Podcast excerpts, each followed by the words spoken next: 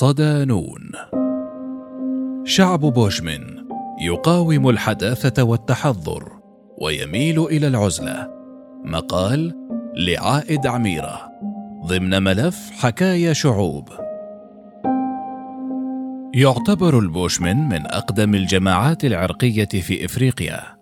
بعد الحديث عن شعوب الشمال نتوجه هذه المرة إلى الجنوب، حيث شعب بوشمن البدائي الذي يتوزع بين العديد من دول جنوب القارة الإفريقية، مقاوما جهود المؤسسات الحكومية والدولية في التوطين والتسكين. في هذا التقرير ضمن ملف حكاية شعوب سنتطرق إلى الحديث عن هذا الشعب الذي يعتبر من أقدم الجماعات العرقية في إفريقيا. فيه سنغوص قليلا في خصائص شعب البوشمن وطريقة عيشه وعاداته وطقوسه. سكان صحراء كالاهاري. حتى أواخر الخمسينيات من القرن الماضي لم يكن العالم يعلم شيئا عن شعب البوشمن، إلى أن ظهر كتاب لورانس فان در بوست بعنوان مملكة كالاهاري المفقودة. في ذلك الوقت كشف فان در بوست النقاب عن هذا الشعب البدائي الذي يسكن أراضٍ قاحلة شاسعة في قلب إفريقيا. اكتشف لورانس فان در بوست شعباً يعيش في صحراء كالاهاري التي تتوزع بين بتسوانا وناميبيا وجنوب أنغولا وزامبيا وزيمبابوي وليسوتو وجنوب إفريقيا. اكتشف رجالاً متحمسين للموسيقى والرسم في محمية أنشئت خصيصاً لحماية أراضي الأجداد، وكذلك الحيوانات البرية التي يعتمدون عليها. هم ليسوا سوداء البشرة، لكنهم قريبون من البشرة الصفراء الفاتحة إلى حد يذكرنا بأعراق آسيا. شكل عيونهم ضيق ومائل قليلا، أما حجمهم فهو متوسط على عكس جميع السكان من حولهم، ووجوههم معبرة بشكل خاص، ونظراتهم تعبر عن مجلدات تروي ما مروا به في تاريخهم وتسلط الضوء على هشاشة جذورهم. يطلق بعض هؤلاء على أنفسهم اسم الساي بوشمن، التي تعني رجال الأحراج، وأحيانا يسمون أنفسهم بالسان أي الوافدين، وهذا التعبير تطلقه عليهم قبائل الهوتنتوت، مع أن بعض البوشمن يعتبرون هذه التسمية مهينة. ويطلق عليهم أيضا اسم شعب الأدغال والباسارو. يبلغ عدد البوشمن حاليا نحو 100,000 نسمة، وتشير بعض كتب التاريخ إلى أن مجموعات البوشمن عاشت في مناطق جنوب إفريقيا منذ ما يقارب 22,000 عام، ما يجعلهم من أقدم المجموعات العرقية إن لم تكن الأقدم على الإطلاق في إفريقيا. ينقسم البوشمن إلى عدة مجموعات فرعية يتم إنشاؤها على أراضيهم، وتنقسم كل مجموعة فرعية إلى مجتمعات عائلية مكونة من عشرات الأشخاص يستقرون حول نقاط المياه في موسم الجفاف، ويتنقلون في أوقات أخرى بين أماكن عدة. لا يزال معدل طول الفرد الواحد من جماعات البوشمن نحو 145 سنتيمتراً، ويمتاز أفرادها عن غيرهم بالأنف القصير الواسع غير المنخفض، والوجه العريض، والفك السفلي البارز، والرأس المستدير، والشعر المفلفل ذي الملمس الصوفي، والعينين المائلتين ذاتي الشكل الموزي. تهميش متواصل. وصف بعض قضاة بتسوانا وضع شعب البوشمن بأنه قصة مؤلمة من المعاناة واليأس، حيث عرف هذا الشعب من قديم الزمان تهميشا كبيرا، فقد اضطهدهم البانتو والبوير، ثم همشهم المستوطنون البريطانيون، ما دفعهم إلى التوجه للأراضي القاحلة حيث أرض الأجداد. نزلوا في واحدة من أكثر الأراضي غير المؤهلة في العالم، صحراء كالاهاري المحصورة بين حوضي نهر الزمبيزي والأورانج في جنوب أفريقيا. إلا أنهم ما زالوا يخاطرون بالهجرة، خاصة أن حكومات المنطقة تقول إنها تريد دمجهم في ركب الحضارة والتمدن. تواصل حكومات المنطقة بلا هوادة، خاصة بتسوانا، اضطهاد شعب البوشمن من أجل طردهم من أراضيهم، حيث يحظر عليهم الصيد وهم ملزمون بتقديم طلب للحصول على تصريح لدخول المحمية التي يسكنون فيها، ما جعلهم على حافة الانقراض. في أوائل الثمانينات تم اكتشاف رواسب كبيرة من الماس في المحمية. بعد ذلك بوقت قصير زار المسؤولون الحكوميون المحمية وأخبروا آل بوشمن أنه يتعين عليهم المغادرة بسبب وجود هذه الرواسب في أراضيهم.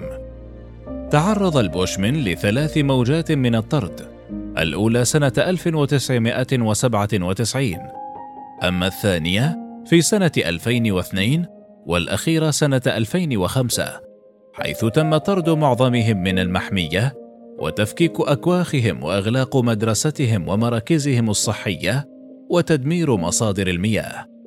يعيش هؤلاء حاليا في معسكرات إعادة توطين خارج المحمية، ونادرا ما يسمح لهم بالصيد، ويتم القبض عليهم وضربهم عند ضبطهم متلبسين، حتى إنهم أصبحوا يعتمدون على الحصص الغذائية التي توزعها الحكومة.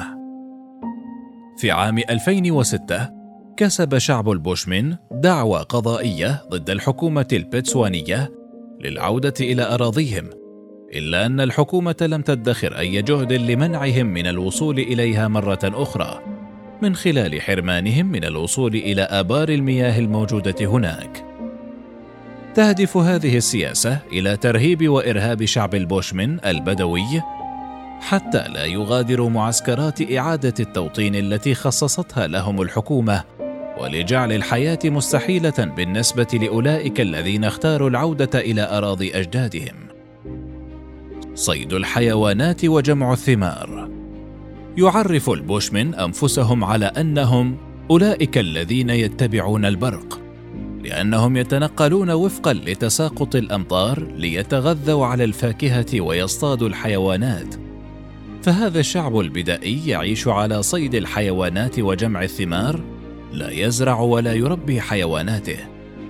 يعيش شعب البوشمن مثل أسلافهم عرايا في مستعمرات متناثرة وفي ملاجئ خشبية مؤقتة، ويمتازون بمهارة الصيد بالحراب والسهام المسمومة والأقواس الطويلة الرفيعة والرماح والفخاخ، ويتناولون بيض النعام في بعض الأماكن بصحراء كالاهاري. وجد هذا الشعب البدائي منذ آلاف السنين مصدر رزقه في الصحراء بفضل معرفته الكبيرة بها ومهاراته المتعددة، فهو يصطاد بشكل رئيسي عدة أنواع من الظباء، لكن طعامه اليومي كان دائما في الغالب فواكه الصحراء والتوت. يصنع آل بوشمن سما من يرقة الخنفساء يمكن الاحتفاظ به لعدة أسابيع، فيغطي الصيادون رؤوس سهامهم بعناية لأنه لا يوجد ترياق لهذا السم. ومع أن الحوادث نادرة جدا، لكنها تحدث أحيانا فيصاب أحد الصيادين بالسم. عند إصابة الفريسة بهذا السهم المسموم ستصاب بالشلل خلال ساعات، وستستمر الفريسة المصابة في طريقها، وستستغرق 3 أيام حتى تستسلم. في ذلك الوقت يبقى عناصر البوشمن يراقبونها ويتتبعون أثرها، فهم ملوك فن التتبع. عالم الأرواح. مجتمع البوشمن ليس هرميا ولا تهيمن عليه قوة مركزية، فهو مبني حول قادة الأسرة أو قادة الصيد. يقوم على قيم مثل المساواة والتكامل والمسؤولية، ومع ذلك فإنهم لا يمارسون أي عبادة، فهم يتشاركون في الروحانية والمعتقدات التي يتواصل فيها الشامان مع الآلهة أو أرواح الموتى في أثناء جلسات النشوة.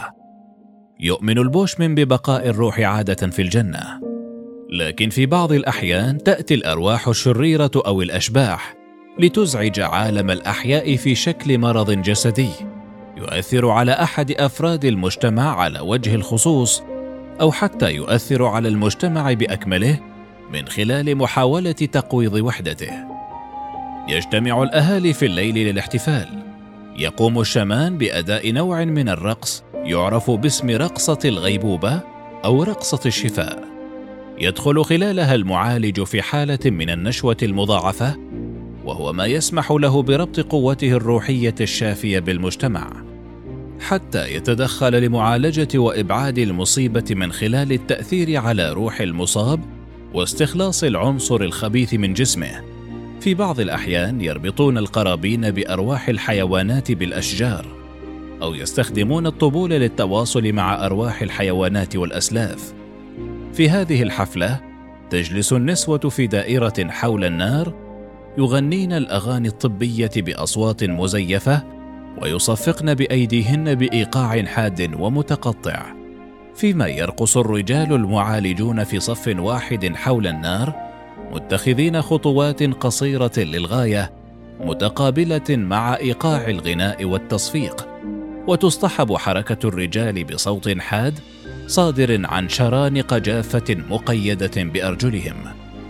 وينظر إلى الشامانية في كثير من بقاع العالم باعتبارها ظاهرة دينية قديمة انتشرت في دول عديدة من العالم، وهناك أنواع من الشامانية تنحصر بين كونها نوعا من التواصل مع اللامرئي، حيث يتمكن ممارسوها من معرفته ورؤيته، وكونها ذات وظيفة اجتماعية تقوم على الاعتراف الاجتماعي بالشماني كمتلق للعالم الآخر بناء على الطلب. زينة ورسم وموسيقى.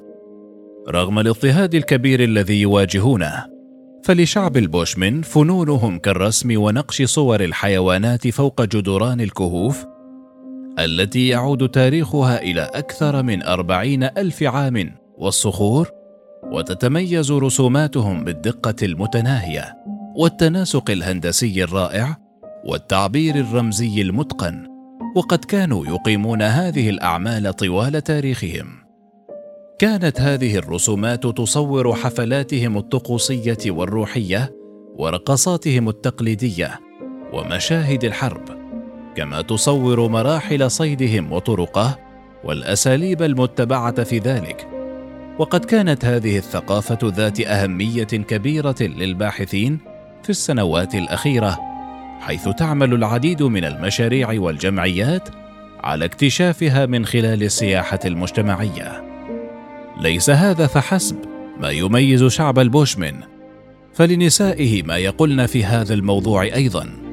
وترتدي جميع نساء البوشمن تقريبا قلائد أو زينة في شعرهن يصنعنها بأنفسهن من اللؤلؤ والبذور التي يتم جمعها من قشر بيض النعام والبرية.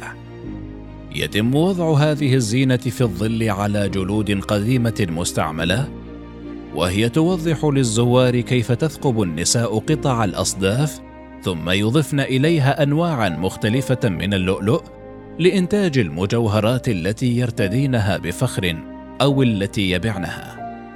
أما موسيقى البوشمن فهي عديدة، حيث هناك العديد من الموروثات الموسيقية المختلفة بقدر ما توجد مجموعات مختلفة من هذا الشعب، ومع ذلك فإنهم يتشاركون في العديد من السمات، وتتميز موسيقاهم بتعدد الأصوات المتناقضة المعقدة القائمة على تراكب أصوات مختلفة، لكل منها لحن وإيقاع متباين.